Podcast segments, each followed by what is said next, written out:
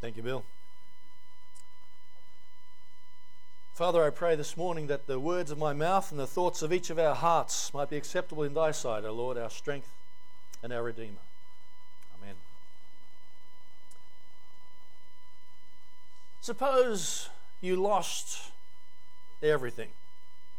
Everything that you thought and believed about religion is stripped away in one horrific event.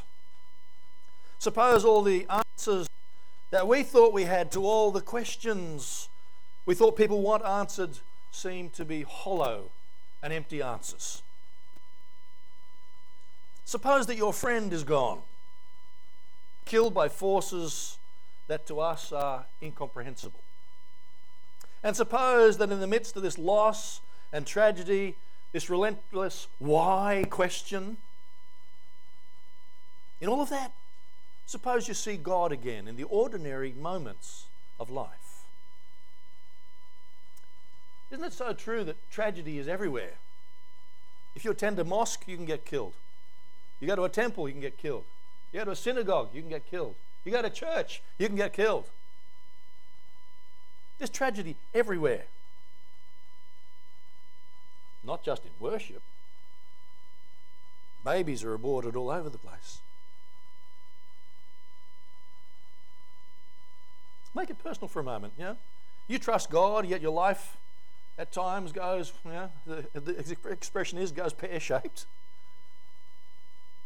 Life happens. Life happens to each and every one of us. In this Bible passage that Bill read for us this morning, everything the disciples thought they knew about God and about themselves had been stripped away from them. First, when they all betrayed Jesus by forsaking him, and then at Golgotha as they watched him being killed. And even though the disciples had seen the resurrected Jesus, they're still reeling from the things that they witnessed over these last days. And now, a couple of weeks later, Peter, he's tired, he's confused, he's frustrated, he's bewildered by life. He goes back to fishing. He goes back to what he knows, back to the last thing that he actually felt comfortable with, back to doing something familiar, as if he was trying to get, t- get in touch with his life before all the horror and the uncertainty of the crucifixion of Jesus had happened. And other disciples, they follow Jesus, they follow Peter's lead. They go back to the boat casting nets. I can imagine it, you know, they're in their boat again, swearing like sailors, carrying on like fishermen acting like men, sweating, hungry, tired, angry, working hard to stave off the grief and the confusion that, that overtakes their little minds without warning. And so they fish. But it was a futile, futile exercise. Fishing had lost its meaning for them. They couldn't go back to life as it was before, and they couldn't go forward into life as it was going to be. They were trapped in the in between space between what had been and the broken promise of what seemed that was going to come, and they were all alone. Yeah, I know they were together, but they were without Jesus at that time. And on the shore, a solitary figure calls out, Friends, haven't you caught any fish? And someone yells back, No! I can imagine it. Been there. then throw your net on the right side of the boat and you'll find some. So they throw the net over the right side of the boat, and no sooner does it hit the water, that net is filled with fish. A lot of fish. 153 fish, says John. Eyewitness. John senses something strangely wonderful, and he says to Peter, It's the Lord. Now, always impetuous, Peter pulls on his tunic, he jumps into the water, and he makes his way to Jesus and the others bring the boat to shore. And as they are going, Jesus says, Bring some of the fish you've just caught. Peter jumps back into the boat again. He drags the net to shore. And here John gives this amazing detail. But even with so many fish, the net was not torn. The net held, even under a tremendous load of fish. I want you to remember that for the moment. Remember this fact the net held together It wasn't torn, it held up under that load.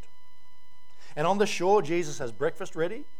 And as they're eating this post Passover meal, Jesus turns to Peter, and the conversation goes a bit like this Simon, son of John, do you love me? Yes, Lord, you know that I love you. Feed my lambs. Simon, son of John, do you love me? Yes, Lord, you know that I love you. Take care of my sheep. Simon, son of John, do you love me? Lord, you know all things. You know that I love you. Feed my sheep.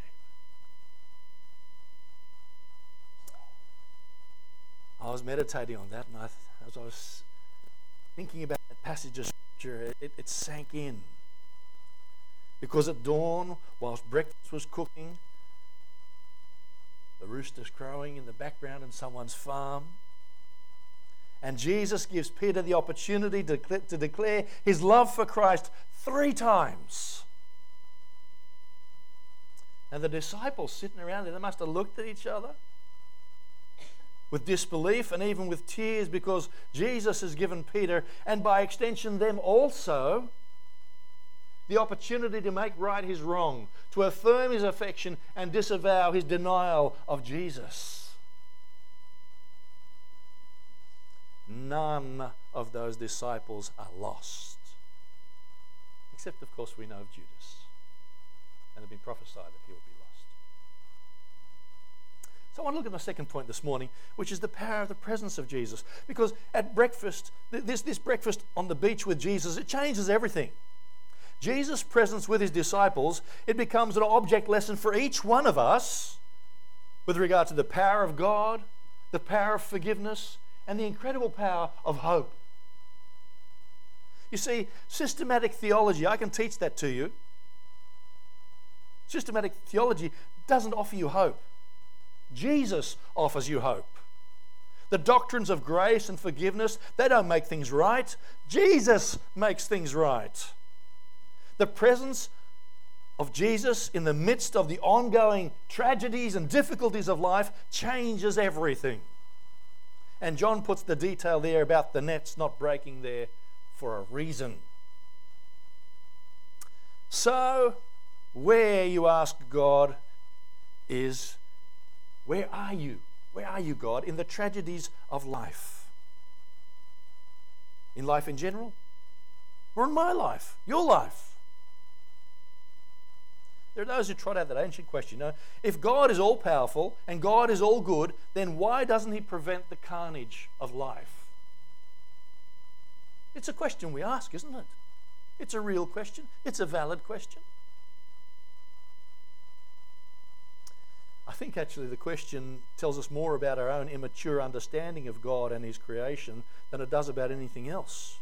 Because we really need to admit, if we're honest, I can come up with a philosophical answer for you. I can do that.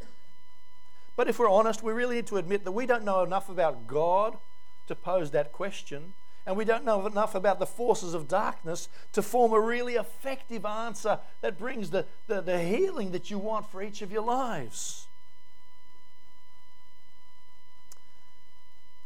There's a professor of theology who, who cautions us against easy explanations of the problems of evil. Listen to what he writes is Professor Phillips. She says, Such writing should be done in fear. Fear that in our philosophizing we will betray the evils people have suffered and in that way sin against them. Betrayal occurs every time explanations and justifications of evil are offered which are simplistic, insensitive, incredible, or obscene. We have a valid question Where is God? But the answer we give, we really need to be careful in giving that answer.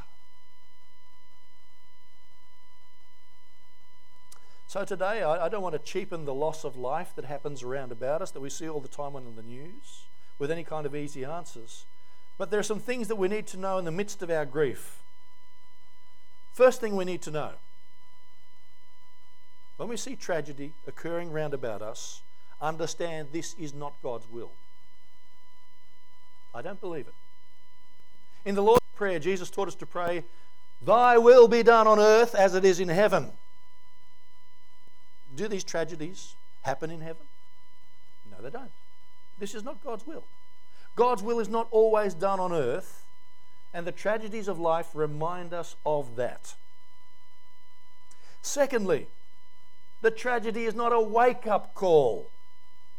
So often people say something like that. And nor did it happen so we can learn something. These are easy answers, and they are a sin against people who suffer tragedy and difficulty and pain and suffering in their lives. So let's move on to my third point. The question we really not we need to ask is not why is this happening? The question we need to ask is why does this not happen more often than it does? That's the question we need to ask.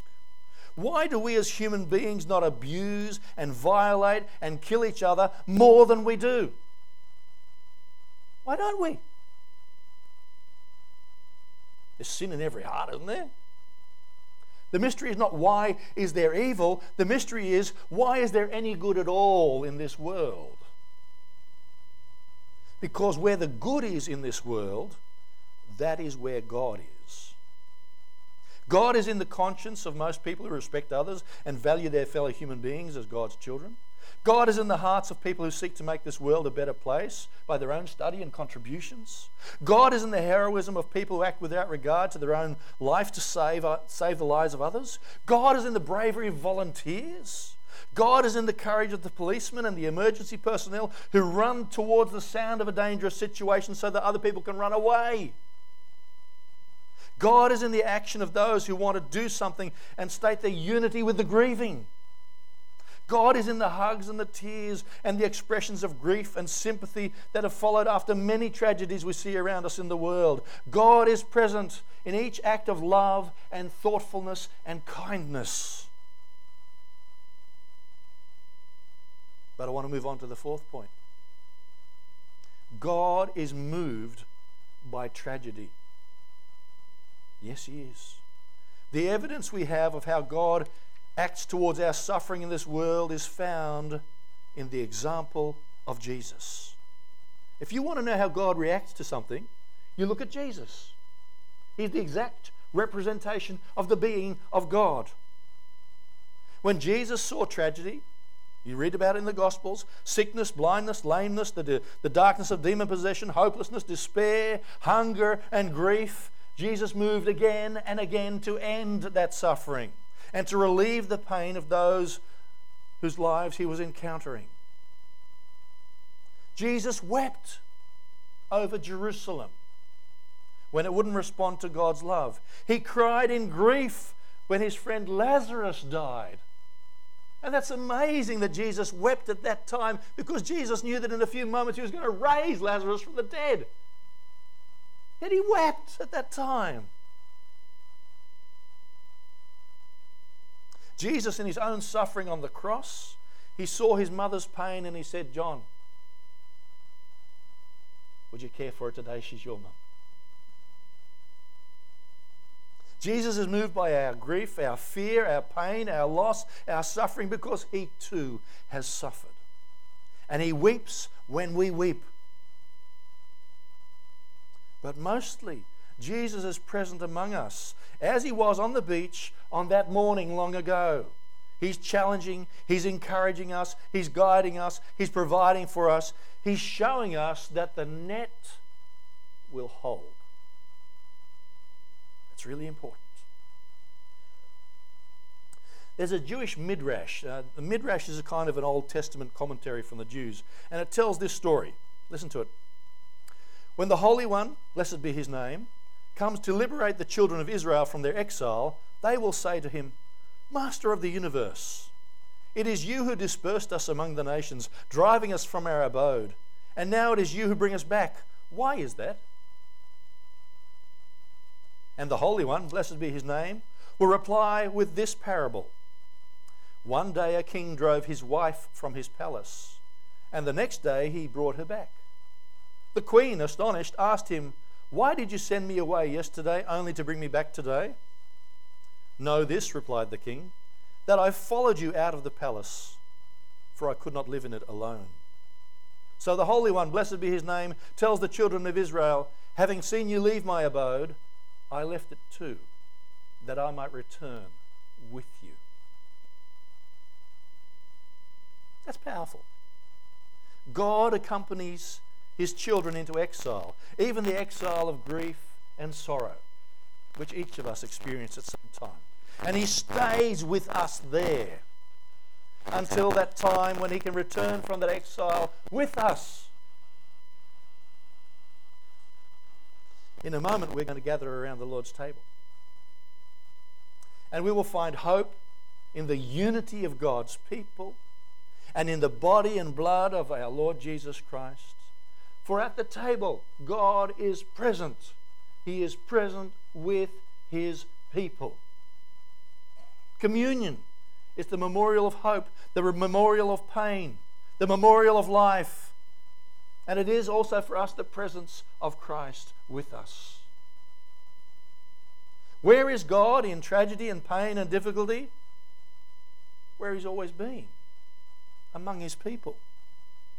With us, present in His creation, moved by our tragedy, making our nets strong enough to bear the load. Elie Wiesel, he was a Holocaust survivor, an author, a Nobel uh, Peace Prize laureate. He tells this story from his Jewish heritage. When God sees the suffering of his children scattered among the nations, he sheds two tears in the ocean. When they fall, they make a noise so loud it's heard around the world.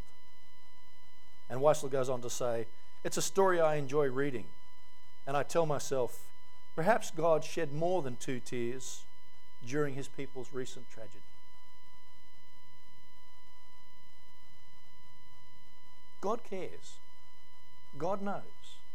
God weeps with us. All I can say to you today is that God knows you. He knows your pain and He loves you.